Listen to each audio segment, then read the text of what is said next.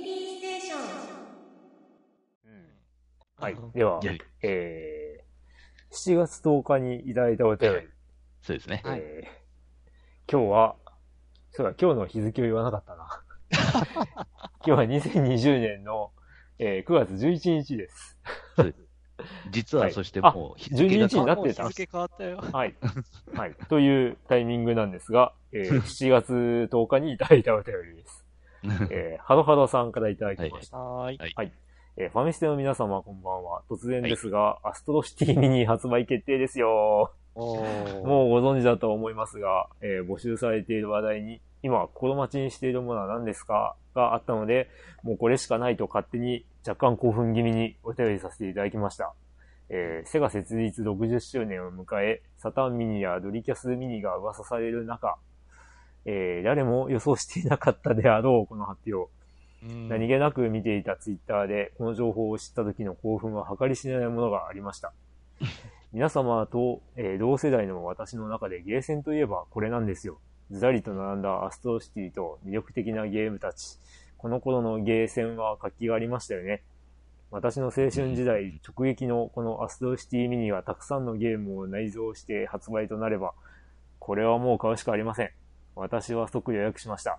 年末に発売予定らしいですが、未発表の収録タイトルも含めて、もう楽しみしかありません。皆様はどうされますか、えー、またお願いします。追伸、うんリザードリー外伝1、えー、救出部隊編成しました。おー。罠解除に失敗した盗賊が即死し、早速関東人にお世話になる、えー、前途多難な書き出しでしたが、またコツコツと育てていきます。救出はいつになることやら、ということで、ありがとうございます。ありがとうございありがとうございま。ますあれ？ああ、うんそっか、今はもう、そっか、全部発表されてるな、タイトル。うん そうだよ、もうこの、この、ね、この長い間のにもう全部発表されましたが、アストロシティミニですよ。うん。どうですか、皆さん。え、パッと見た時の印象がネオジオ、なんだっけ？俺が買ったネオジオミニだっけ？うん。うん。うん。うん。と、うん。に近いなと。うん。まあ、ゲーセン筐体のミニになると、こうせざるを得ないでしょうん。うん。う。まあ、正直なところを言うと、うん。えー個人的にがっかりっていう。あそれは、あのー収録タイトル？はい。ああす、あーあと、まあ僕がよく行く、その、ゲーム系の、えー、YouTube のの動画を上げている方のところでも言われていたんですが、うん。あの、セガアーケードコレクションミニとかだっていう名前だったら納得いったんだけどなーっていう。ことを言われててですね。アストロシティ時代のゲームってそんなに多くなくねって話で。うん。うん。うん。うん。あっていうね。はい。あーしかも、コラムス 3, 3タイトルもいるかっていう話。まあまあ、うん。まあ、で、さらに言うと、体感筐体のスペースハリアー入れるとかどういうことやっていう。そう、今。収録タイトル見てたら、ラッドモービルが入ってて、これ、うん。いや、これラ体感うんそう、体感筐体なんですよ。うん。ラッドモビールね。確か。あ、もうあ、ラットモビールか。いやだからね、なんかすごい、ちぐはぐ感が拭えないんですよ。この、おうん、まあ買うんですけど。ええあの、もう、ね、ハロハロさんと同じように即予約してるんですけど、あの、ね、キャンセル祭りとか言われてたんですけど、まあ、キャンセルしないですよ。あー、あ、そそっか、収録タイトル全部発表する前にもう予約入れたってこと？うん。で、まあ、触ったことないソフトも多いんで、うん。まあ、個人的にはね、あの、ちょっと期待したものは入ってなくてがっかりではあるんですけど、うんう。ん。まあこれで遊んでみて、ね、楽しめればそれはそれでいいわけだし。うん。うんまあ、しかし本当に、それ、それなりの大きさではあるんだね。うん。ミニとはいえ。でね、アーケードスティックですよ。あ、なんかし、乗ってたな、しあのね、価格が、、価格がね、本体と同じ価格なんだよね。え？それどうなのっていう。え？は12,800円。あ、ええ？あ、1万もするんだ、これ。うーん。あ。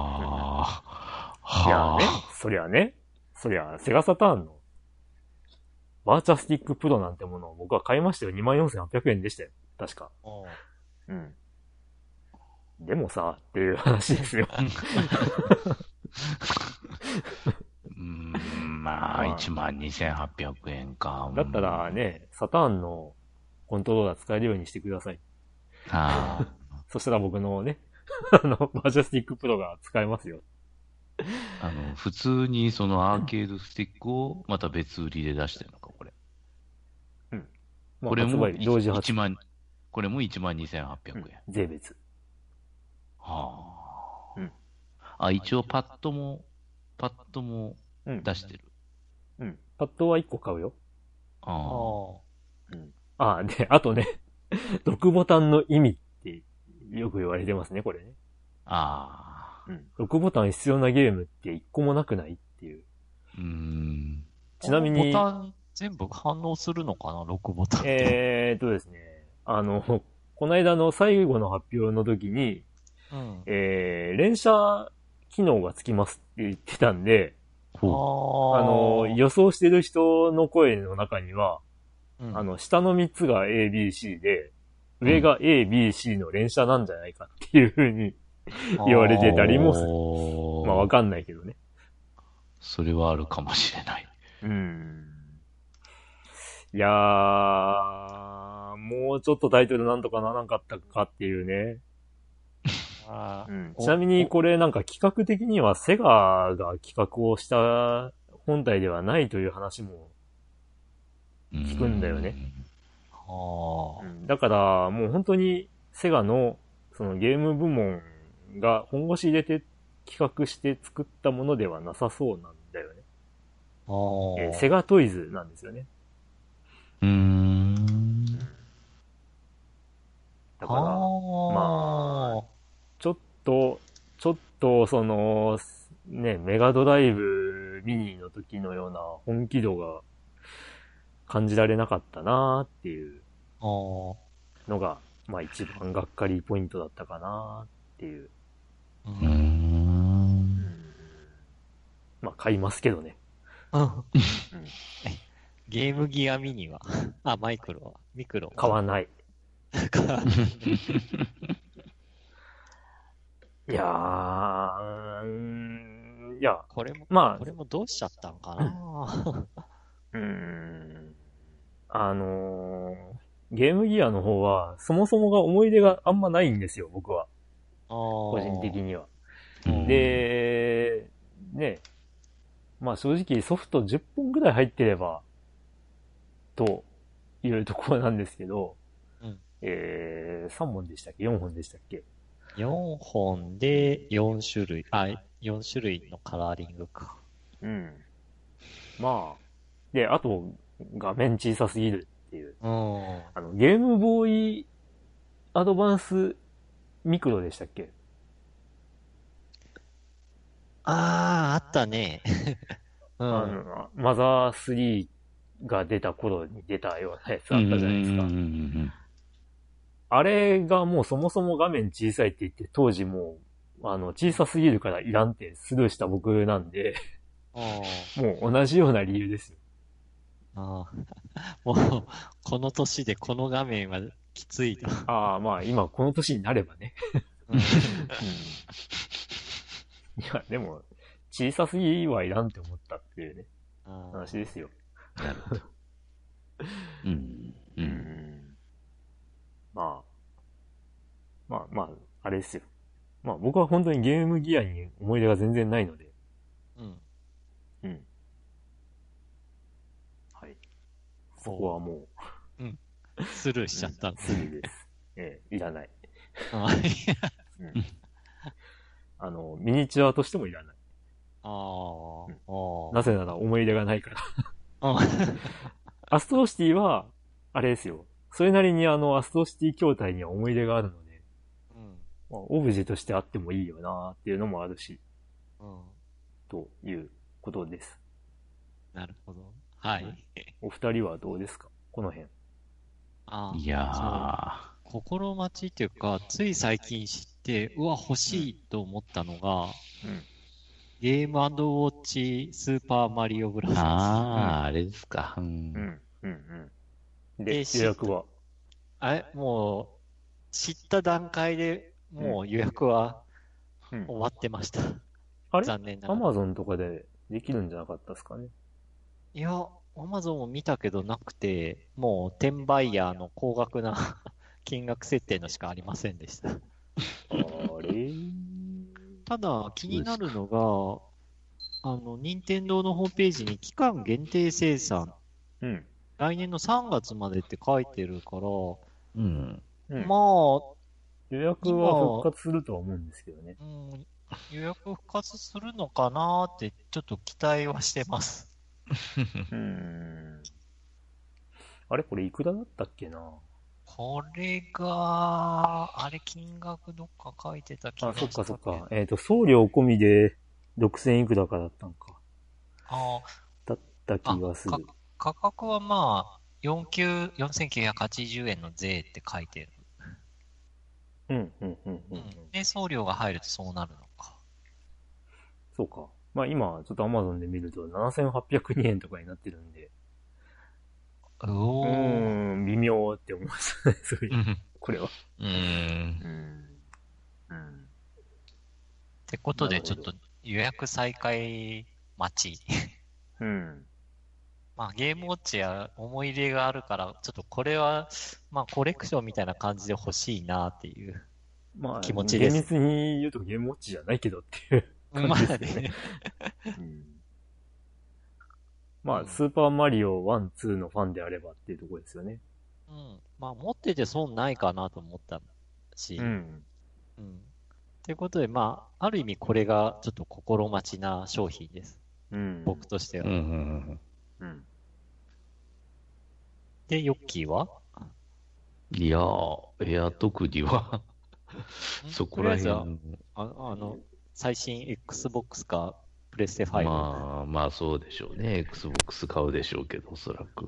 えっ、とですね、ちょっとホットな話題としてですね、うん。もえー、プレステ5の予約が開始されるようです。う、おお。えー、事前にメール登録が必要です。というメール登録が、ソニーストアで始まりましたとほう。いう情報が今、リアルタイムに。うん。なんですが、発売日価格は未発表。おうあれ？またかお前は。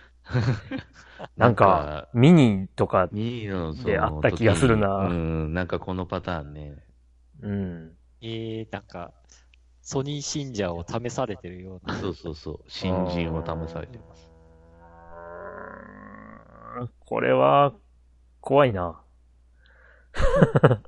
まあ、え、よ予約だから、いざとなったらキャンセルいけるんでない？うーん。どうなんでしょうね。結局数を把握したいんでしょうね。まあね。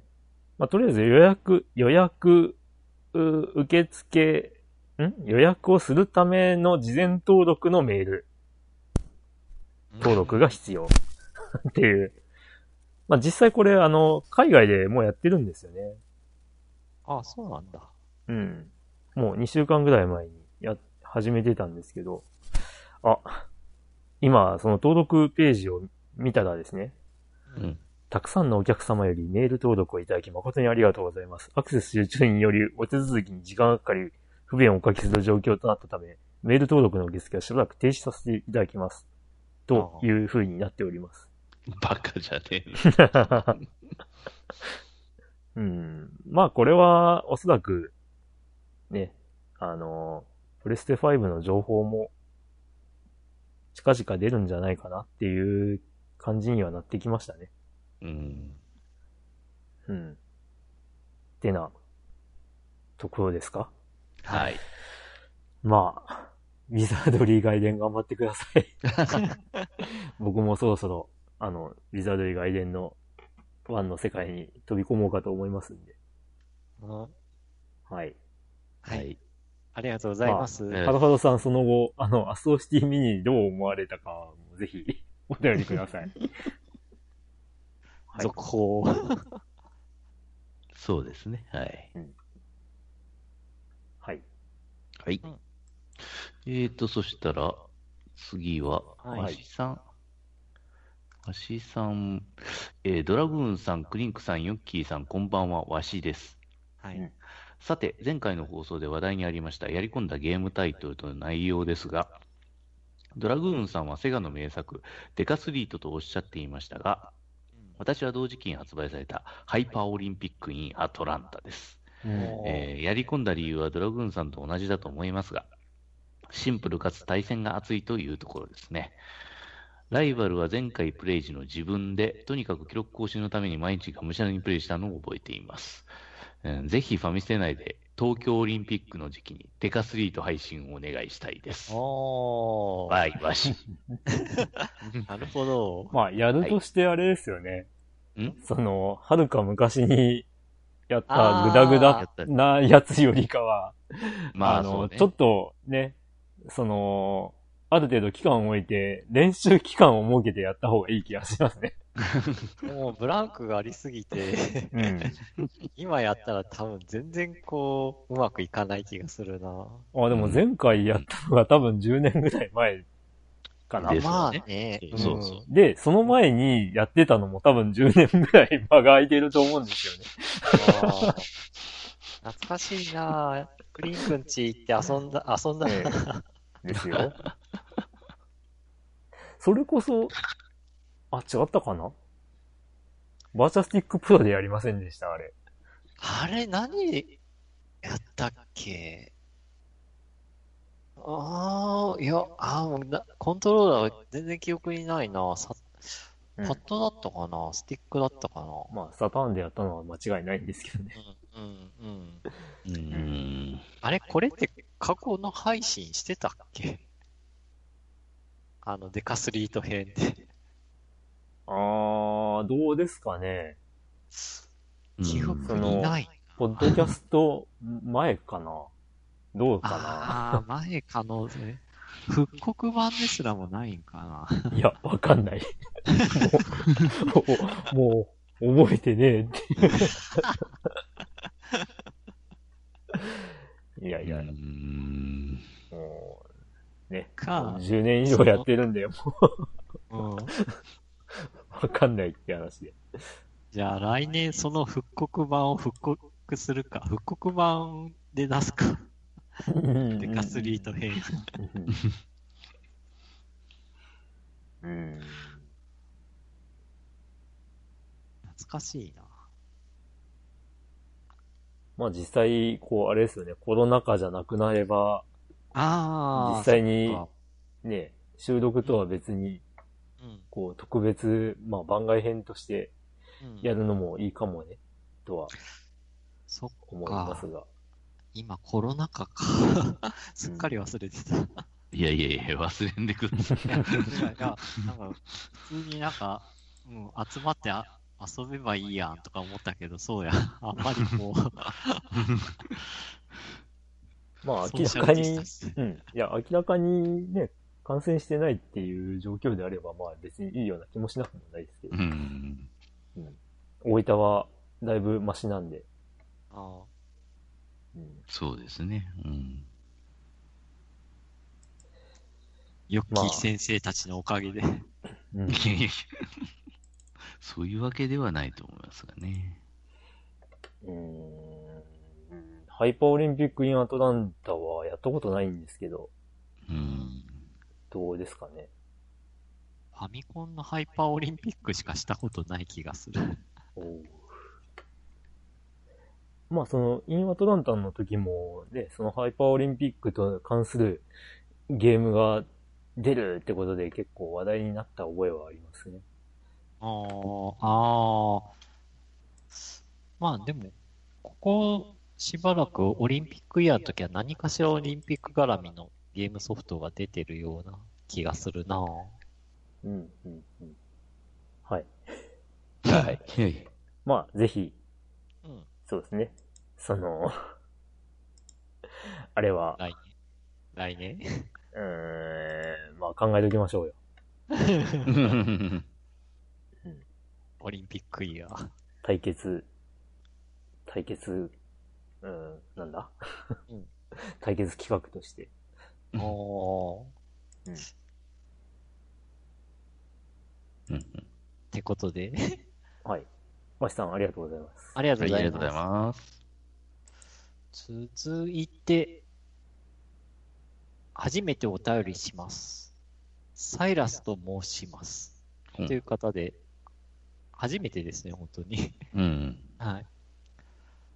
えっ、と、お便りは初めてですが、実は相当前から聞いている超サイレントリスナーであります。かっこ初代あ iPod シャッフルで聞いた記憶があるので、10年を軽く超えていると思います。すみません。ということで、長いステイホームで、えー何か新しいことをしてみようと思い立ち、投稿させていただきました。はい。ありがとうございます。ありがとうございます。うん。えープレゼント検証コーナー。昔、抽選1名様で撮影で使用したゴジラの着ぐるみの皮と いうか皮膚が当たったことがあります。おーおある日、見覚えのない大きな封筒が届いて、開封すると黒いゴツゴツした板状のものが出てきてびっくりした記憶があります。なんじゃそれ。えーで、中古ゲームショップ情報。はい。当方、岡山県なのですが、うん。かつては全国でも有名な古本屋天国だったようで、個人経営の小さな古本屋がたくさんありましたが、今はほぼ全滅ししています。うん。自分はそれらをオートバイで巡ってレトロゲームあさりをするのが趣味でした。うんゲオやスーパー、ゲオがスーパーファミコンとゲームボーイソフトを処分し処分しだした時、過去8割、9割引きでした。には、うんえー中国地方を飛び出して関西、四国までゲオを求めて走り回りました。今現在、岡山特有の店でレトロゲーム頑張っていて、サターンソフトまで扱っているのは、万歩書店、メディオ、中古市場です。あ、あ古本市場です。うん。サターンドリキャス PS1 は確かに減っていますね。それでもまだ売っています。どの店もかつては支店が各地域にあり、まさに天国だったのですが、1店舗または数店舗まで減ってし、減っています。ですが、それぞれ万歩書店は、えー、こ古書、メディオはプラモデルなどホビー、えー古本市場はカード、ミニ四駆など特色を出して元結構元気に頑張っています。これ以上なくならないでほしいものです。うん。最近メルカリで初代のゲームボーイアドバンスを購入しました。何人か出品されているのですが、画面を最新の IPS 液晶に改造したものです。違いは歴然。バックライトすらなかった初代のアドバンスが、くっきりはっきり明るくなって、近頃老眼が来た、かっこ48歳です。自分ですが、コレクションを引っ張り出して楽しんでいます。うん。少しお高いですが大満足です。今、ゲーム、あ、今、アドバンス版新女神転生を楽しんでいます。うんゲームボーイとアドバンスソフトをまだたくさん持っている方にはおすすめです。以上、初めての投稿、乱文申し訳ありません。ってことで、ありがとうござざいます。はい、ありがとうごあざいます。りがとうございます。えー、うん。そんな改造したものがメルカリとかで売ってるんだ。うん。まあ、一応今、あれですよね、世界的には、うんえー、アナログポケットっていうえーゲームボーイ互換機が。来年発売予定で、うん。ナウポケット。はい。まあ、だいぶ解像度の高い、えー画面を搭載している、まあ、ゲームボーイ系のソフトは全部動くと言う言われている。ものが、まあ出ますが。うん。おー。まあ2万1000円？あうということですね。うーん。まあゲームボーイ、どうですかね？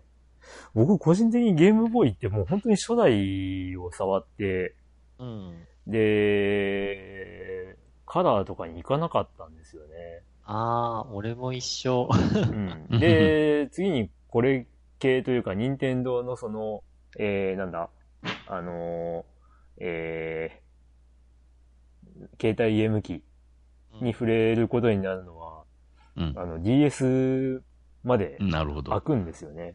ああ。うん一緒。うん。だから、カラーとか、ポケットとか、アドバンスとかがずっぽり抜けてるんで、うん。申し訳ないことにゲゲームボーイ系は弱いですよね。うんうん初代、初代は楽しいかなっていう。確かにカラーになって欲しいなって思ったことあったけど、結局買わなかったなうん。で、まあ、これ2年ぐらい前話しましたっけ？ね。あの、今勤めている職場の上司に、あの、ゲームボーイアドバンス SP を未開未開封新品をもらうという、なぜ、なぜ今になってっていう。えのがあるんですずけど。っと、こう、押し入れかどっかで、こう、保管してた。あったみたいですね。おー。うん、何かしらでもらったらしいんですけど。ああ、そ、その人ももらい物ってことええ。で、まあ、僕はゲームするってし、まあ、なんどこからか聞いたんでしょうね。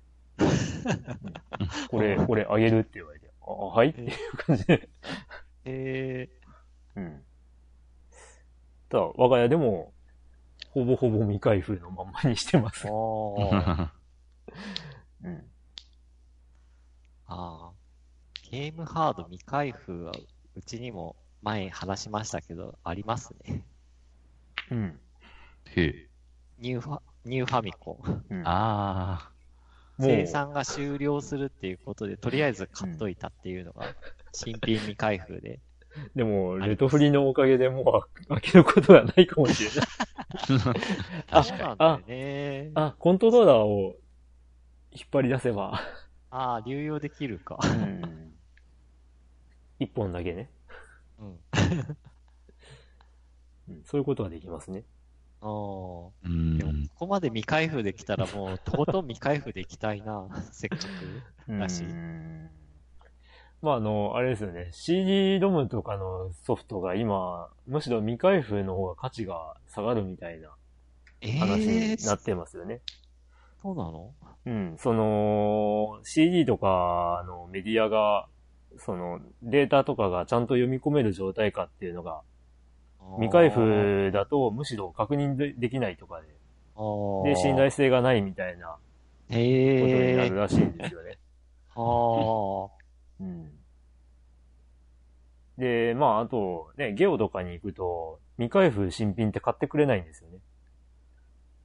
あ。あうんあ、あの、あのと盗難品だと思われたりとか？ああ、まあ、そういうこともあるかもしれないんですけど、うん。うん。とりあえず、その、もう、開封をしてくれないと買い取れませんっていうふうに言われて、ええううんん。もうどうしても売りたい場合はその場でこう開けてああ、はっていうようなことをね、することあ。にうん。なっちゃったりするみたいなんですけど、うん。まあ理由はいろいろあるみたいですが。うん。まあそれでもあれですね、あのーハードオフに行くとちょいちょい未開封が、の中古が、未開封の中古っていうのも変ですけど、未開封品のゲームソフトがね、棚に並んでたりしますけど、あら。うん。まあ割と 3DO のソフトとかね、うんうんうんうんうんうん。まあもしかしたら何かしらでもらったけど、本体を手に入れることがなかったっていうことがあるかもしれないですけど。うんそうなんだ。知らなかった。にしてもあれですね、新女神転生の話題が出ましたが、う んアドバンス版なんですね。アドバンス？あのーまあ、メガテンシリーズ結構好きで、こうね、その、出たばっかりのものは結構買って、まあその、あ、ねなんですかね。もう、初めて出るソフトってのは大体触ってたんですけど、新女神転生1って、メガ CD でも出てたりとか、いろいろ出てますよね。へえあ、そんなにいろいろ出てるんだ。うん、出てるんですよ。だから割と近年になって、え、そんなの出てたのっていうのが、ああ。うんちょっとびっくりさせられるんですけど。なるほど。うん。まあでも、結局、スーパーファミコン版が思い出強いんで、うん。そればっかりになっちゃいましたけどね。なるほどね。まあ、で、け、検証コーナーで、あか、あ、ゴジラの皮ですよ、皮。そう、これすごいなき、着ぐるみの一部分ってこと？うん、でしょうね。ああ。が外皮に当たる部分でしょうね。で、やっぱりあれですかね。こう、あの、放射能感知器みたいなのを近づけると、ボボボボボボってなんですかね。ガガイガーカウンターだっけガイガーカウンター。あれって実際ああいう音なるんですかね？知らんのですけいやー、なるん、いや、ならないのがほとんどじゃないの。ど。ウルトラマンと。か。あいや、あの、なんか、放射能の測定器とか。いやー、まあ、あるんかね？必要、必要あるか？ん？あの、レントゲン室にあるとか。いやー、なんとも。でもあの、ウルトラマンとかの時とかさ、まあ初代のゴジラとかでもやっぱりガイガーカウンターであの、バリバリバリバリバリバリみたいなのをこう、やってるから、あれ、あれ何なんだろうね？やっぱそういうのそがもともとあるのかな。そういうイメージ。うん。植え付いちゃってるんですけど。うん。まあ、ゴジラで言うと、もうかなり古いんですけど、ゴジラの、あの、ラジコンが欲しかった頃がありましたけど、ラジコン？えー？うん。ゴジラのラジコンって、こう、ゴジラの遠遠隔形しててでゴジラが動くんですよ。動かせるんですよ。へえで、まあ、ゴジラ、ゴジラいいなって思ってたんですけど、その後に出たモスラの幼虫のラジコンが、まあ、なお、なお一層欲しかったっていう。へえ幼虫。本当に幼虫のような動きをして、こう、進むって感じ？まあ、その、そのはずですよ。へえ。ていうか、ラジコンなんてあったんだな、ゴゴジラね。ありますよ。へえ。なんか意外。うん、まあまあ、そうですよね。うん。うんああ。あ、あと中古ゲームショップ情報も来てますよ。ねえ。もう、大分はもうすっかり風船の灯火なので、あ どっかないかな、他に。大分県内で。県内で。うん。まあ、僕が行ける、気軽に行ける範囲ではもう行き尽くした感があって、ああ。で、まあ、たまにごそっと、こう、目新しいソフトが入ってくることもあるんですけど、うん。それでも、やっぱり、行く頻度の高いところだと、もう、これ以上期待はできんかもなーって思いながらう。ーん。うん。中津とかどうなのかな？どうなんでしょうね。福岡寄りなうんとこ行ったらまだなんかいろいろあったりするのかなってちょっと思ったりしたけど。うん。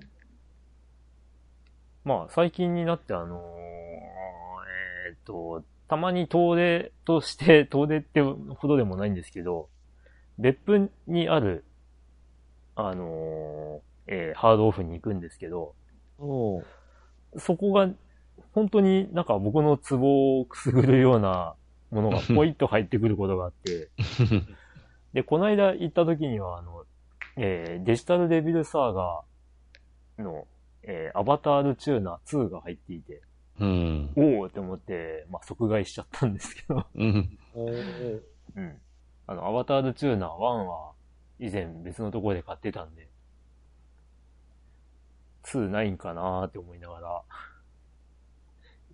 まあ、ふっと見たら、あ、あるじゃんっていう。へえ。うん。で、まあ、買った後に知ったんですけどね。なんか、アバタールチューナー1、2は、1、2でセットらしいんですよね。あのへえセ。ット。1と2は、こうなんか、二つで一つのソフトらしいんですよ。へえ。で、それを、ゲーム内容としては面白かったのに、うん別々で売っちゃったから大批判みたいな話があったらしいんですよね。その発売された当初。それって一応1クリアした2に繋がってるとかそういう感じ？まあそうですね。おうで、それがもうあからさまに、その、話がぶった切れてるらしくって、うん。もう絶対続き、あるだろう、みたいなあ感じあ、らしくて。ああ。1だけ買っても、うんすべてた、楽しめないんだ。2まで買わないと。みたい。ええなんか、まる、昔の PC エンジンの R タイプ1、2みたいだな。ああ、まあまあまあ、あれはもう元から完成されてるものを小出しというか、まあ、あれはね、容量的に入らなかったっていううん。話らしいですけどう、ん。まあ、あれ、あれ僕も知らなかったんですけど、後にね、PC エンジンスーパー CD ロムロムでうん。ワンツーセットが出てるんですよね。えん、そうなの？知らなかった。出てるんですよ。へえ。うんほう。いや、出てるんですよ。あ、えっ、と、アバタールチューナーの2の説明、ウィキペディアさんなんですけど、えー多くの謎を残したまま終了した前作の続編であり、本シリーズの完結編。前作からのセーブデータ継承によりアイテムや習得スキルに得点が受けられるっていう。へえ。まあ、いえー当時、ファミコンソフト、ん？ファミコンだっけ？や、プレステ2です。あ、プレステ、あ、プレステ 2? はい。ああ、い、いくらぐらいだったんだろう、その時。ま あ、どうなんでしょうね。金額は書いてないか。ウィキペディアには書いてないですね。あ約1年後に2が出てますけど。あ、ああ、うん。まあ、そういうのが、まあ、とりあえず、あのー2まであるってことは知ってたんで、うん。まあ、どうせ手に入れるなら1、2添えたいよなって思ってたところ、そういうふうに、おう。ね、あのー意外な掘り出し物が 入ってくる、うん。ね、別府市のハードオフで。巡り合わせやな。まあ、そうですよ。まあ、そういうことをたまに、た、まあ、あんまり頻繁に行くとうん喜びがないので。たまに行くのが、がいいかもねっていう感じで。あはい。そんな感じです。はい。はい。もう、本当にあれですね。こう、旅費とかあ。がもう、貯めることができるんであれば無理だな気はするけど、いつかこう、県外遠征したいもんですけどね。ああ、この、サイラスさんみたいに。ええはい。あまあ、ぜひ、また何かありましたら、うんお便うんりいただけたらと思います。は。はいい。ありがとうございます。ありがとうございます。続いて、えー、ちゃんなかさん。おはい。はい。ファミステの皆様お元気ですか ?PS4 のゴースト・オブ・ツシマは盛り上が盛り上がりつつも、レトロフリークがフリーズしまくっています。ちゃん中です。ほら。これはもうレトロフリーズと解明してもいいのではないかと思うくらい フリーズしまくってます。過去興奮して噛んでしまいました。あら。ツイッター界隈を調べると、どうやらレトロフリーズで、レトロフリーズ、レトロフリーズでゲームボーイアドバンスのデータを起動する際にフリーズすることが多いようなのです。これはなんとかならんかなと思い、とにかく熱くなる本体をソフト差し込みドック過去名称合ってるかわからないですが、から独立させ、100均で買ってきた USB 差し込み式排熱ファンを本体の上に乗せて熱がこもらないように試してみました。おそうすると、あら、なんということでしょう。過去、あの番組の口調でお願いしますけど。あ、えあ、うん。ー、全くフリーズしなくなったじゃないですか。これで安心してゲームボーイアドバンス鬼武者タクティクスがやれます。格安スーパーファミコンのソフトが溜まりまくって博物館が開けそうな今日この頃、ちゃん中でした。ということで。ありがとうございます。えーありがとうございます。あの、送られてきた画像見たけど、本当に空冷ファンを、あの、うん。まあ、排熱ダクトというか、お のところにはめてますね。おうち、まあ、レトロフリーク遊んでてフリーズしたってことないけど、そんなにあるもんなの？それなんですけど、僕もないなーって思ってたんですが、おう最近、あーって思ったのが、やっぱゲームボーイアドバンスなんですよ。うんあ、自体ね。疑問があ？のーそうそだからドラーさんはゲームボーイアドバンスのソフトをやりました？いやー、やってないんですよね。うん。うん。あの、僕は割と最近、ファイナルファンタジー1、2を買ったんです。ゲームボーイアドバンスの。これがですね、あのー途中でフリーズしちゃうんで、ええ まともに遊べてないっていう。あの、アストロボーイ鉄腕アトムはそんなことなかったんですけどね。おうありゃうん、まあ、うちにはゲームボーイ、あゲームボーイじゃない。ゲゲームキューブのゲームボーイプレイヤーがあるので、ああ、そっちで遊ぶわけですが。おううん。こう、あの、フリンクもヨッキンも、あの、中ちゃんマンさんの写真のように、こう、この上、あの、なんだろう、あのー、本体。吸い出し本体から抜き出して遊んでる感じ？はい。あ、そうなんだ。うちは外してます。おーうんうちはもうそのままはめっぱなしで遊んでて、こうやってあこう抜き出してそんで遊ぶっていう考えが全然なかった。うーん、まあ、まあ、理由は、あの、あれです。あの、単純に邪魔っていう。ああ、取り込んでしまえばもういらないって感じだよね。まあ、そうです、そうです。だからね、また取り込ませるときに、はめて、ああ、吸い出して、また外して、みたいな。ああ。うん。へえ。まあ。てか、100均でこんなファン売ってるんだって。うーん、100均は何でもありですな。おー、すごいな。ー。うん。でも、しかも、しかもこの対策でうまくいってるという、うん。やっぱ熱暴走だったのねっていう。うん。なんだろう、ゲームボーイアドバンスだと、なんか、他のソフトよりも負荷が高いのかまあ、だと思いますね。な。多分対応してる、その、ゲーム、えー、ゲーム機？ゲームハードの中で多分一番、レトロフリークの中では、あの、一番新しいものになるはずですよね。あゲームボーイアドバンース。あー、そういうことか。うん。で、多分、あの、取り込むのにも一番時間がかかるんですよ。そのソフトを取り込むのも。へえ。だから容量も多分多いんですよね。おうん。まあそういうことだとは思います。ああ、なるほど。えー、じゃあ、うちもなんか、フリーズするようになったら、ちょっと、中ちゃんマンさんのこの方法、試してみよう。うんまあファミコンは大丈夫だとは思います。ファミコンスーファミは大丈夫な気がしますね。うん。えはあ、どうでしょうね。ゴースト・オブ・ツシマ。どう、とか、どうなんです？皆さ いやいや、あやってないですが。このソフト、そのソフト自体を知らない？ん。ええそう。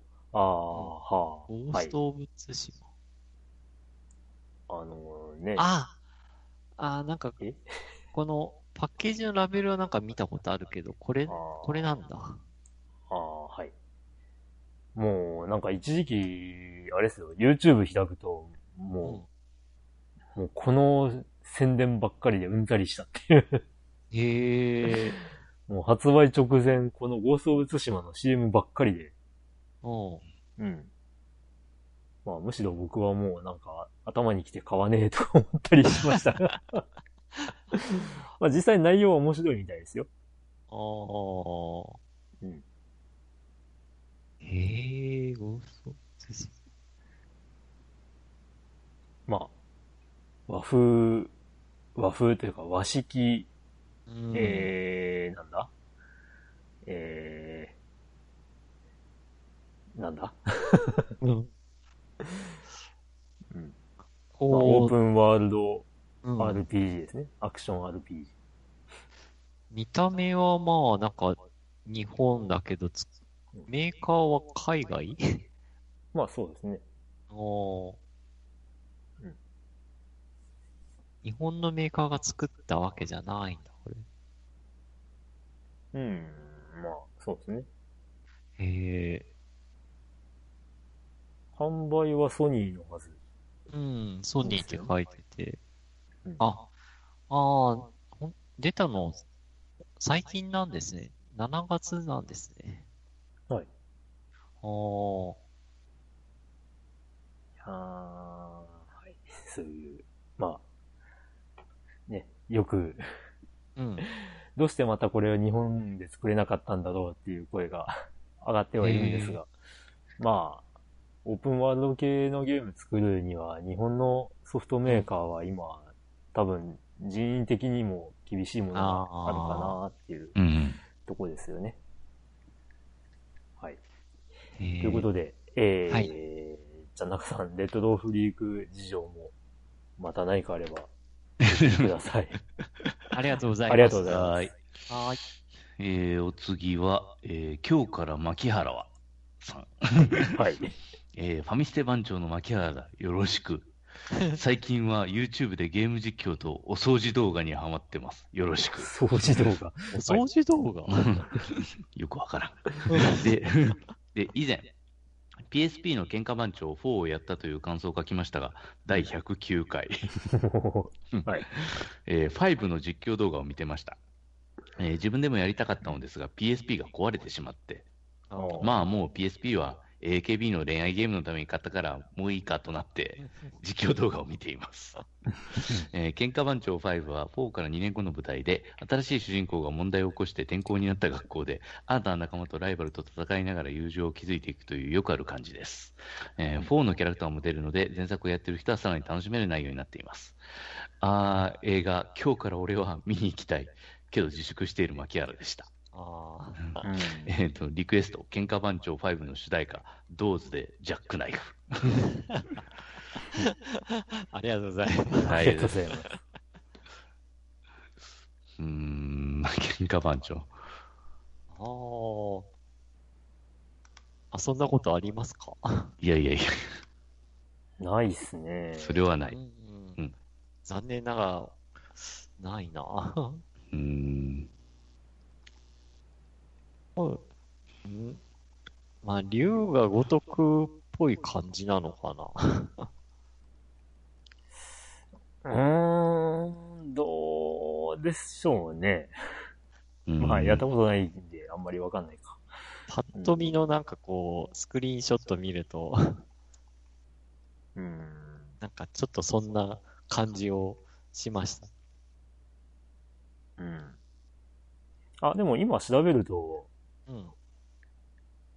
あ、牧原さん PS、ビータ持ってれば、っていうか、ビータを買う予定があれば、買うあのダウンロードで、うん。喧嘩番長5もあるので、おー。ぜひ、2934円。おー。うん。ああ、ああ、そっか。PSP は壊れたけど、ビータならいけるってことか。そうですね。うん。もし PSP はもう諦めて。まあ、ビータを買おうかなって思った場合に、そういう手段もあるということです。ああうん。あ、でもビータももうつ、新規では作られてないから、まあ中古で手に入れるしかないよね。まあ、そうっすな。う。うんん。もうソニーはやっぱ携帯ゲーム機は出さないかな、やっぱり。出さなさそうですね。うん、やっぱスマホににはかなわないか。うーん。うん。うん。需要はあるとは思うん。ですけどね。おうん。うん。スイッチはどうなん。でしょうね。あーああ、でもヨッキーがあれか。ん？その、い家の中とはいえ、携帯ゲーム機として使っているのか。えうん。スイッチはなんかいい具合になんかこう据えこ、据え置き機と携帯ゲーム機の間をなんかうまく取れたような気がするなっていうか。うん。そうですね。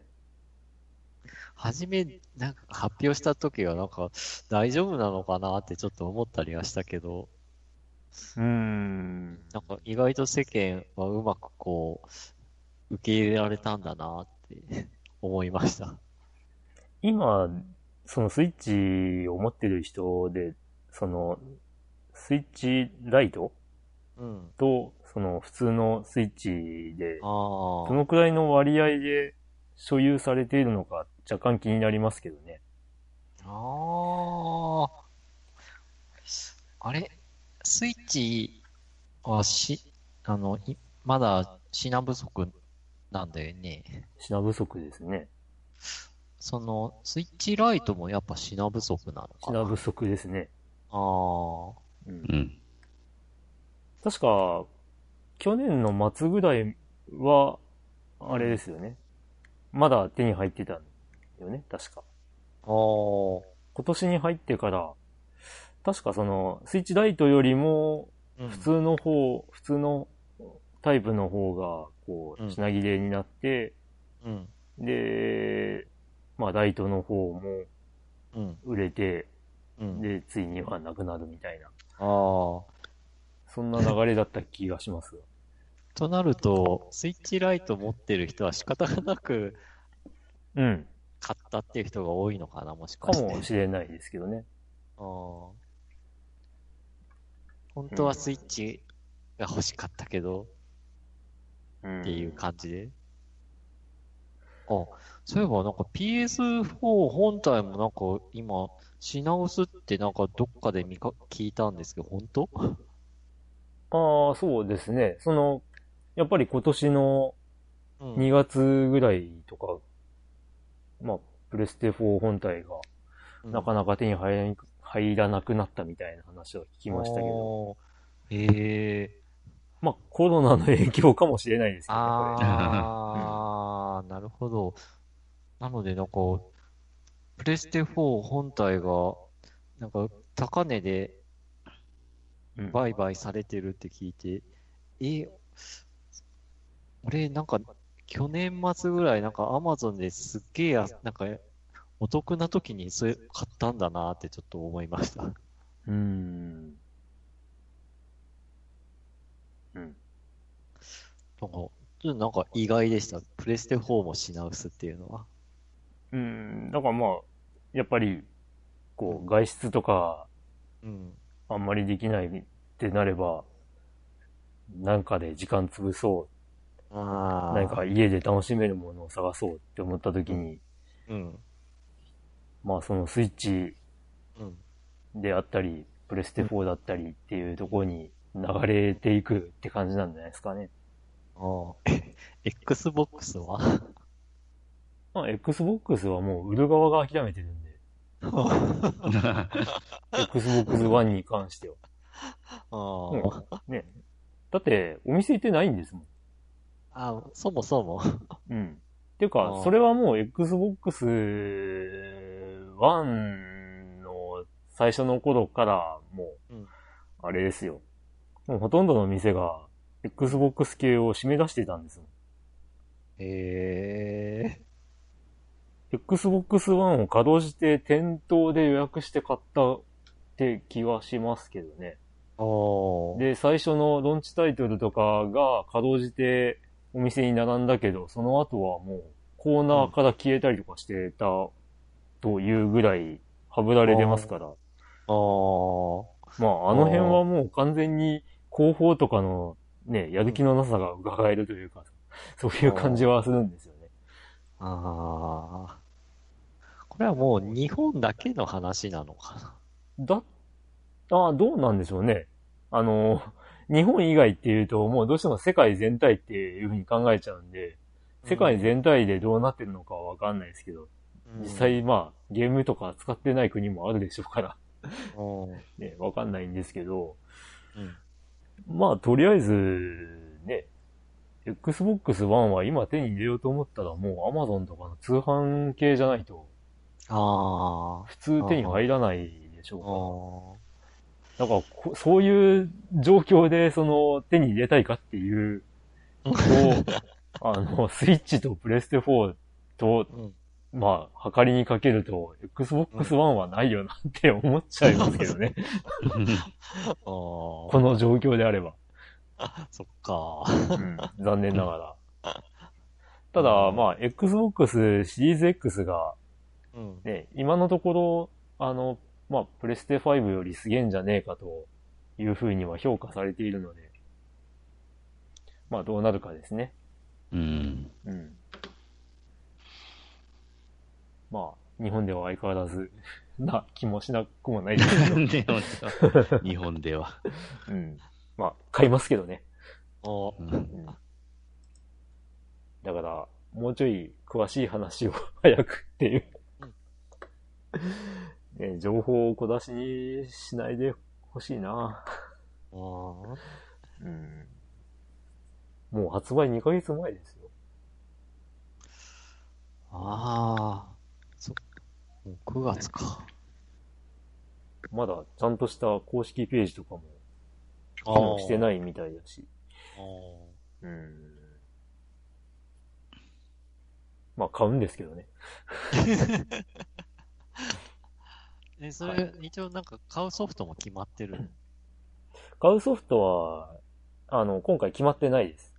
あでーなぜ買うかっていうと、これだけ転売屋がちょっと、もう、なんていうか、大手を振られてる以上は、うん先手取って買ってないと。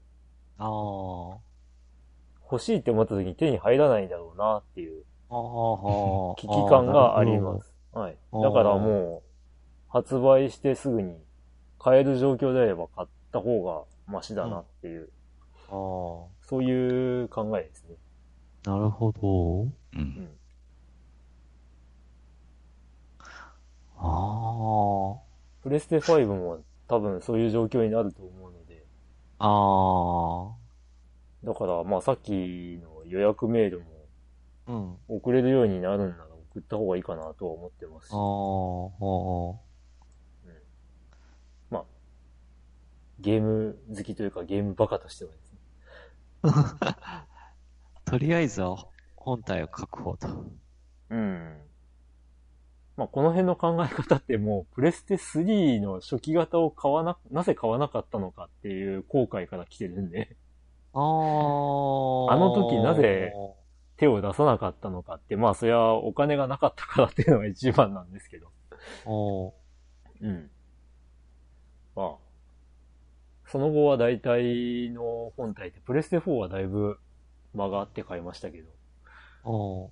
うん、Xbox 360とか、うん。1とかは結構早く買いましたからね。おー。まあ、転売屋とかの話はうん。割と近年の話ですけど。うん。昔はそんなにいなかったっけ？ここまで派手にはなかった気がしますね。ああ。だってね、うん出るともしれないポリメガという ゲーム機ですら餌食になってるんですから。あーあれ一時期今どう30万とか値がついてましたから。出るかどうかも 怪しいそれはのに。その30万円っていうのは、その、購入する権利を売るって感じなの？まあ、まあそういうことですね。おーうん。アマゾンとかでね。へえ。で、実際今、ええ。どんな状況なの？えー、状況としては今、セカンドベータテスト中です。おーで、なんか100人ぐらいのベータテスターに送るっていう話なんですけど、おー現状100人も手に入れている気配を感じないんですよね。おー で、ついでに言えば、6月ぐらいからだっけな ?7 月か。7月ぐらいからセカンドベータテスターに送られてるはずなんですけど、うん。えー、8月の末ぐらいにうん。セカンドベータテスト機が届いたって言ってる人がいて、へえ、え、それは日本？えっ、と、アメリカの人です。あ、アメリカア。メリカ、ほうん。ってことは、セカンドベータテスターに選ばれてる人の手元に全員に行き届いてねえぞ、これっていう 話ですよ。う。うんあ。ーで、発売は11月14日だっけ？のほう。予定。おーうん。2ヶ月後。ああ、次世代ゲーム機がひ登場する時期に。うん。まあ、11月は無理でしょうね。あーあ、ちなみに今のところどんぐらい延期ししてるの？トータル。えーっと、1年、1年10ヶ月ぐらい？ほほほほ。?1 年8ヶ月か。今の一番最初に、えーっと、2019年4月を発売うんの予定でっていうので、2018年の9月ぐらいに、えー、プレオーダうん。ーをしてたんですよ。あーうん。で、あ。あ、うん。まあ、プレオーダーした時に、うん。あの、先に払ってねっていううん話で、うん。うん。でも、発売日は、えー、4月ですっていう、うん。4月に発売を目指して作ってますっうん。て、ああ、そうですか、うん。感じだったのが、うん。まあ、まだ出てないよねって。ああ。うんじゃあ、プレオーダーで申し込んでもう少ししたら2年。もう、もう2年ですね。あ、もう2年？もう今月、もう9月ですかああ。ううんーら。2年経ちますね。まあ、物はうん。存在してるんですよ。ほう。一応、おう。えー、少なくとも世界に、えー、十数機は。うん。うん。いやー。いやー。もうね、11月発売なら、生産に入ってるべきなんじゃないのかなっていう気はするんですが、どうなんでしょうね、その辺詳しい方。いやーあと2、3年以内に出るかな。うん、どうでしょうね。下手したら忘れた頃に物が届くパターンかな。まあ実際にプレオーダーはしたものの、その後の情報を全然仕入れてなくて、うん。最近になってあれどうなってんの？って言ってる人もいるぐらい。ああ、あの、公式サイトの情報がほぼほぼ変更なしでうん。来てるし、うん。ほとんどの情報はツイッターで、もうツイッター見てるの当たり前でしょみたいなぐらいの勢いで公式がツイッターでうん。小出しにするんで、情報を。うん、まあ、そういう人たちですよ。うん。はあもうとりあえず待つしかないので。うーん。うん。まあ、だからそんなポリメガにね、うん。えっ、と、転売ヤーも食いついてるわけですよ。おーほ いつ出るかわからないものに。うん。えー、でも、それでも買いたいっていう人がいるってことなのかただ、あの、30万とかにやってたのは、さすがに今なくなってますね。なああ。今一番高くて99,800円。ひ、あ、えー、お、あれ元はいくらだったっけ？えーっと、6万いくらかな？えー、そんなにするの？そうですよ。ほほー。で、まあ、スーパーファミコンとかを遊べるようになる、その、えー、ユニットっていうのがそれぞれ1万円ぐらいするんですよ。えええー、スーファミモジュールとか、うん。えー、メガドラ、うん、メガドラモジュールとか。うん。だからその辺全部買うと、まあ多分10万ぐらい。は行くわけなんですけど、うん。まあ僕はプレイオーダーで、うん。えー全部セットで、うん。送料も込みで8万ぐらいほほほほを2年前に支払い完了済みです。うーほほ。で、うんあとは届くのを待ってるっていう状態で、で、えー、ツイッターで情報を調べると、えーうん父として、えー進行してるように見えないっていう。ああ。まうん。あ、そういうことです。う んはい。あもう、もう、ここまで来ると笑うしかないですね。あ。これはね。すごいないや、だから、もともとは半年待てば届くと思っていたものだから、うん。だから、サカツク初代のやり直しやるんなら、ポリメが来てからだなって思ってたら、うん。延期延期で、うん。この間ツイッターに書きましたけど、うんそろそろ、あの、サターン実機でうんやり直すことを検討しないといけないかなっていう。もう待ってらんないと。うん待ってらんないね。ああ、なるほどなまあ、なんだかんだ言ってメガ CD も、あれですからね。あの、うちのワンダーメガ2、ちょっといじったら、あの、動くようになったんで、動くのあの、うん。一応、ポリメガで期待していたもののほとんどはうちで遊べる環境にはあるんですけど。なんという。まあ、あとは海外版のゲームソフトですね。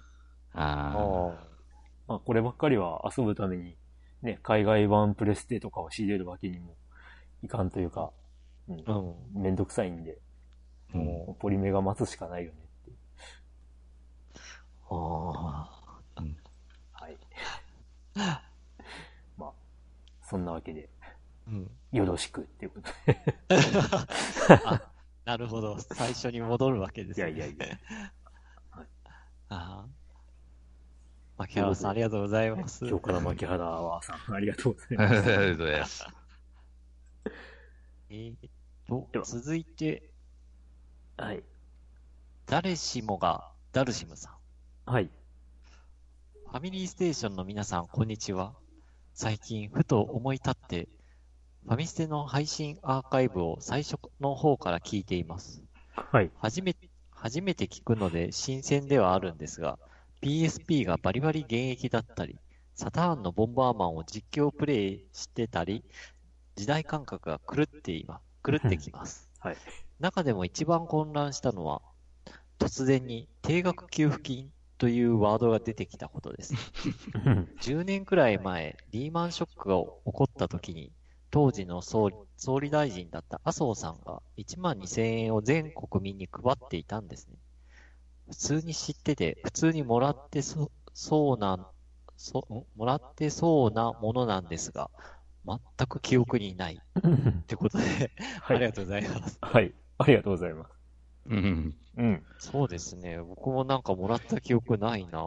いや、もらったものの、その、マイナスの通帳残高が減ったぐらいの感覚でしか なかった気がするので、もらったという気持ちがないっていう。あれ、あ、あれも、銀行口座送ってお、振り込まれるパターンだったっけ？だったと思うんですけど。だったと思うっていう話。もうそれぐらい記憶にないんですけど。おーうんええ全然記憶にないな、どうしたか。まあでもコロナのね、十一人頭10万円の定額給付金はインパクト強いですよね。ああ、実あ際。あ、ああ、そう、そう。だから、うんうち、あの、うん3人だから、うん。口座に30万円が振り込まれてた、そういう。うん。うんでかいですよねに、これは。いや、だから、あのー量販家電店は売り上げがうん。あれのおかげで増えてるんですよ。おーで、あのーまあ、例年だと、その、うん。この、この時期にっていうか、夏に入ろうかっていうあのタイミング、6月ぐらいうんから、その、えー普通はエアコンの取り付け工事とかで、うん工事に、取り付け工事の枠っていうのと、配送の枠ってあるんですけど、うん。あの、普通は工事の枠がどんどん埋まっていくんですけど、うん。今年はですね、工事の枠よりも配送の枠、そあの、ー冷蔵庫とか洗濯機とかテレビとかうをん。届けるっていう枠の方がどんどん埋まって、うん。うん。まあ、半月待ちとか、あ1ヶ月待ちとかになるっていう。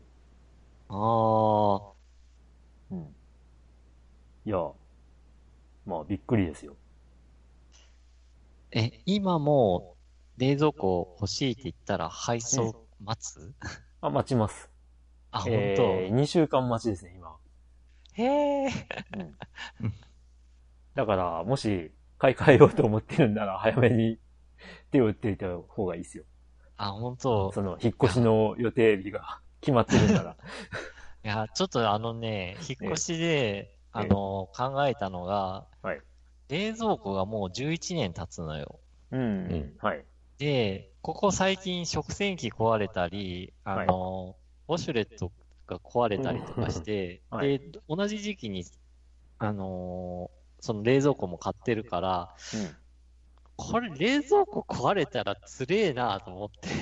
ああ、冷蔵庫はですね、うんちょっとわかりやすい予兆があるんで、おうあの、例えばえーっとですね、まず、まあ、ありがちなのは、うんあの、製氷機、自動製氷機がついてる機種であれば、まあ、そこがうまく氷を作ってくれなくなったとか、ほうほうほうほまあ、真っ先に、あそこが一番壊れやすいんですよ。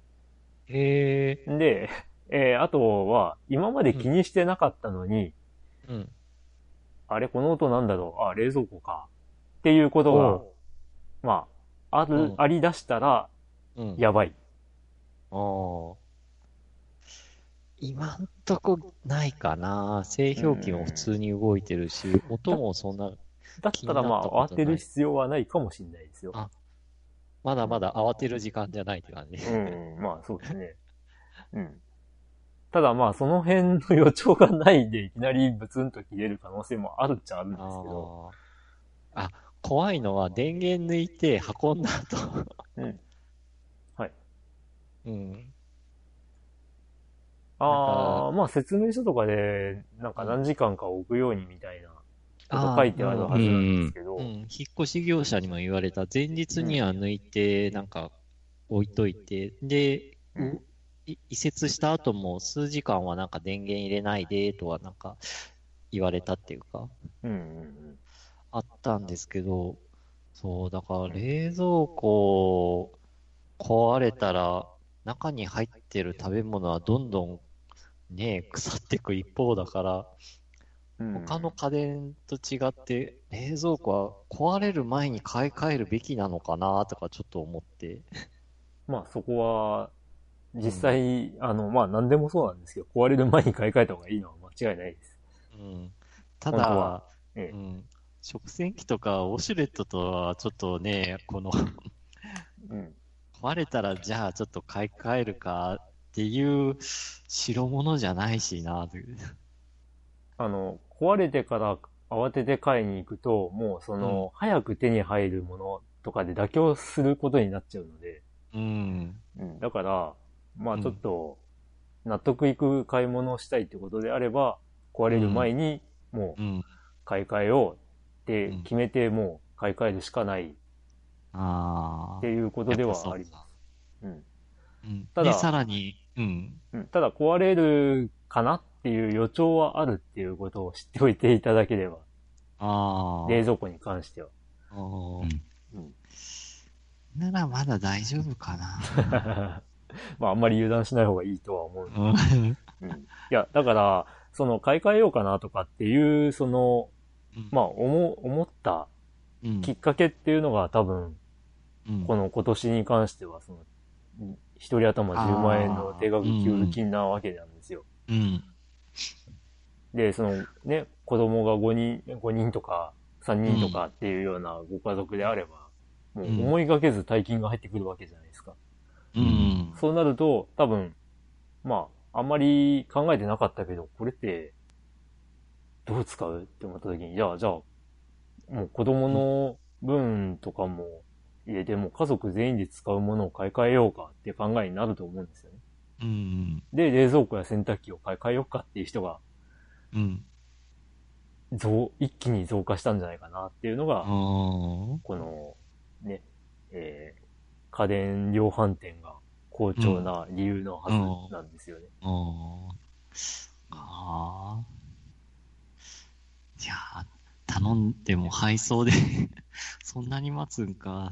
確かに、食洗機買いたとき、結構、うん、あれでも、十、ん。買って、発送までなん。か12日間ぐらい、なん。か待たないといけないそうっていう。そうそう。だからもう言われ持って帰って、そう持って帰った方がいいっすよって話でしたよね。うんなるほどうん。うん。いや、そういうもんなんですよ。ああ、そっか。うん。いやー、定額給付金ね、うん。もう一回してくんないかな。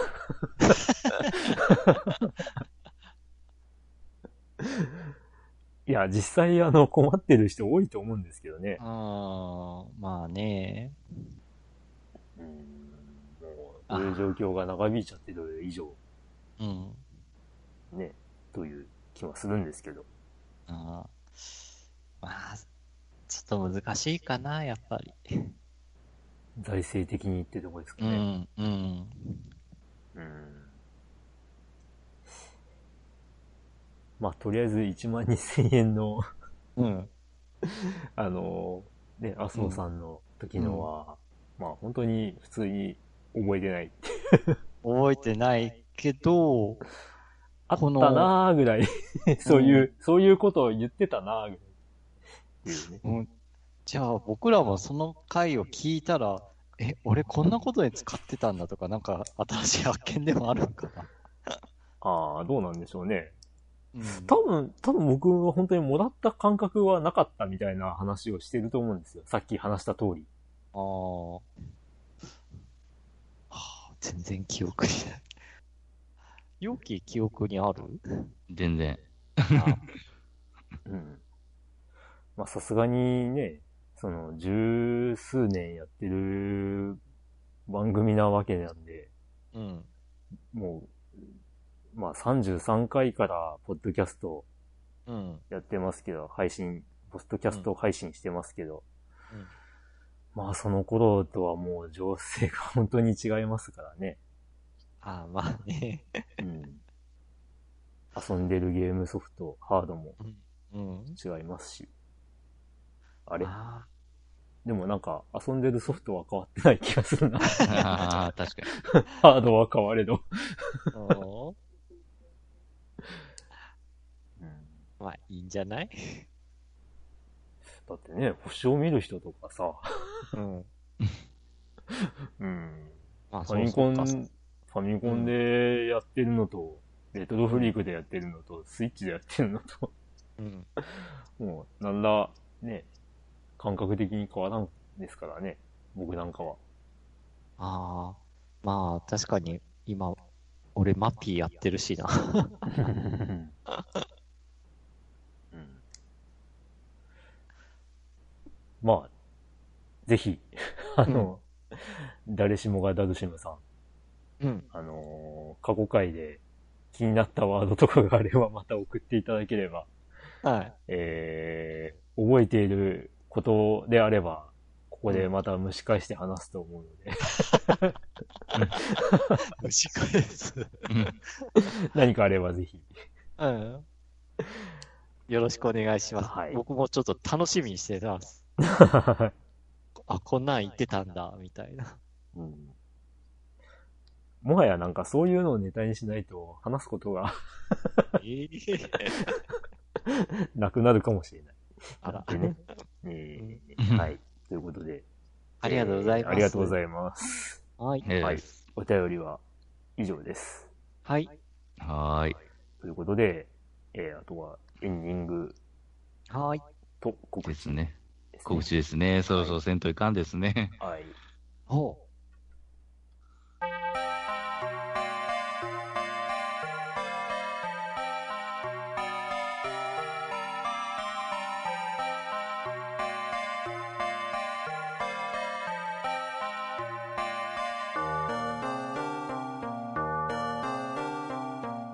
はい。ということで、先ほどもお話した通り、エンディングプラス告知なんですけども、まあ、告知と言いつつですね、もうほぼ毎回のようにもう言ってるので、うんうん。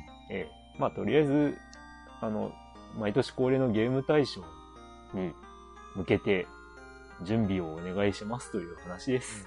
はい。ええ詳しくは、毎年この時期を聞いていただければ。ってことで、よくないですか？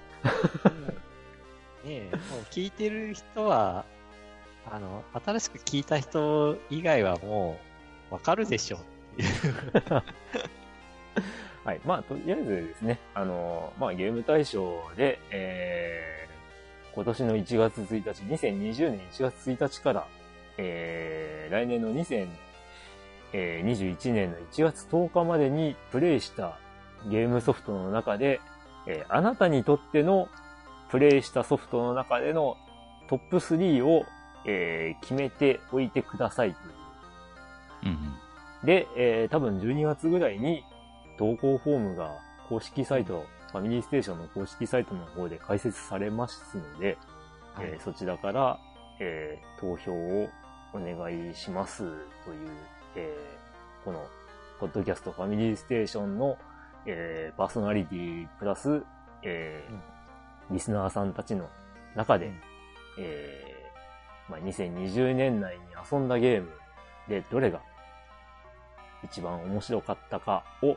えー投票で決めるランキングの企うん。画でございますので、えーそろそろご準備をお願いしますという告知でございました。はい。はい。はい、何か言い足りなかったことはございますか？ええいつもの通りお便りお待ちしてます。はい。う んまあ、あの、なんかこう、ぼ、ぼ、ぼ、募集してる、うんコーコーナーじゃないな。ネタ？うん。は、まあ、あの、ホームページ、あの、ブログの方に書いてたりしますんで、うんなんかその、ネタでこう、おと思った、なんかネタがあれば、お便りお待ちしております。はい。まあ、それに関係なくうん。何でも構わないんで、はいこんなことあったよ、的なええお便りでも何でもいただければはい。読み上げて、はい。えー、なんか、勝手に膨らませますね。はい。ですね。もう好き勝手なんか適当な脱線トークにもなるとは思うんですけど、はい。ね。まあぜひ送っていただければと思いまはい。はい。す。はい。ということでね、2ヶ月まるまる配信なかったわけですけど、おー。うん。まあ、たまにあります、こういうことは。うん。あのね、その、ゲーム対象会という毎年頭に収録するわけなんですけど、毎年頭というか、1月のはい。中頃とか終わりぐらいに撮るわけなんですけど、うん。まあそれでね、編集も済ませて、配信まで済ませた時点で力尽きて、うん。えー、ね、2月の配信以降、うんえー4ヶ月ぐらい止まったりとかしたこともありましたんで、あ あ。ああ。そういう番組だと思ってください。はい。と、毎年言ってるような気がするな、まあ、やっと涼しくなったな。うーん。うーん、まあこのまま順調に気温が下がっていただければ、うん。夏が大嫌いな僕としてはありがたい。もうなんか、だんだん夏がなんか、さ、寒いの苦手だから夏いいかなと思ってたけど、もうなんか、近年の夏はなんか、だんだん辛くなってきました。だって、エアコンとかがないとしのげないですもん。うん。という、今私が収録してるこの部屋にはエアコンついてないんですよ、実は。えうん。ーじゃあ今日の収録は、タイミングとしては良かったかもしれないですね。そうですね。気温下がったんで、うん。これでね、普通に34度とかの日とかだったりしたらもう、ああ、とか言っても、窓は、窓は開けられないしな、この時間帯は。ああのー、話し声が。話し声がもう外にダダ漏れになってしまうんで。うんはい、まあ、あーあと、まあ今回お話にもありましたが、11月が、まあゲームファンとしては、あの、とんでもない月になりそうなので、おーうん数年に一度の一大イベントみたいな感じ。まあお祭りですよね、うんこれはね。うんうん今までここまで重なることってあったかな？かなかないですね。なうん。まあね、サターンプレステが発売の時は1ヶ月ずれてましたっけね？確か。あーうん。いや、あー、プレステ5と Xbox シリーズ X はい。と、うまくいけば、ポリメがうん、うん。まあ、8割方ないと思ってます。あと、ゲームウォッチ、スーパーマリオ？うん、ああ、うん、ああ、そっか、あれ11月か。あと、えー、アストロシティミニ。あ。おお、そう考えるとすごいな。うん。いやーね。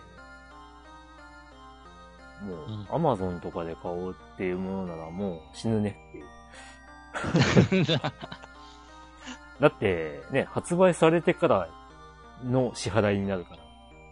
あうっかり忘れてるとアウトでしょ。アマゾンは。一気に引き落としがやってくるのね。うん。あ、ゲームウォッチスーパーマリオブラザーズ11月13日でしたね。あ、そうそうそう。うん。ああ、もう11月の10日前後はもう大変なことですよ。おーおー YouTube、YouTuber がいっぱいなんかこう、解説動画をなんか上げるかな。ああ、でも、ゲームウォッチはやりにくそうですけどね。あー。あ、画面見せ見せづらいか。うん。まあ他はどうかって感じですけどね。うん。うん。まあ、この辺も、あれかな。ランキングに入ってくるんかな。新ハードで。うーん。まあ、あれですね。プレステ5とか、えー、Xbox SX の場合は、えー、ゲーム動画とかの、ね、あの、キャプチャー事情もちょっと気になるところですけどね。ほうほう。うん。キャプチャーボードの解像度はうん多分追いつかないと思うので、おー、あー、ほあの、フルハイビジョンとかの画質だったりとかう。うん。まで落ちることになるのか、うん。それとも、もう鼻からキャプチャーできないか、おー。今まで使っていたものがですね。おー。あー、どうなんだろうんまあ、やってみればわかることですからね。う。うん。はい。ということで、皆さんお疲れ様でした。はい。あ、お疲れ様です。でしたまあ、次回は、えーと、多分10月に収録はしますので、はい。それまでおはい便りお待ちしております。はい。はーい。では、皆さん、それまで。さよう。さよう。ささよう。さようなら。さよう。さようなら。さよなさよなら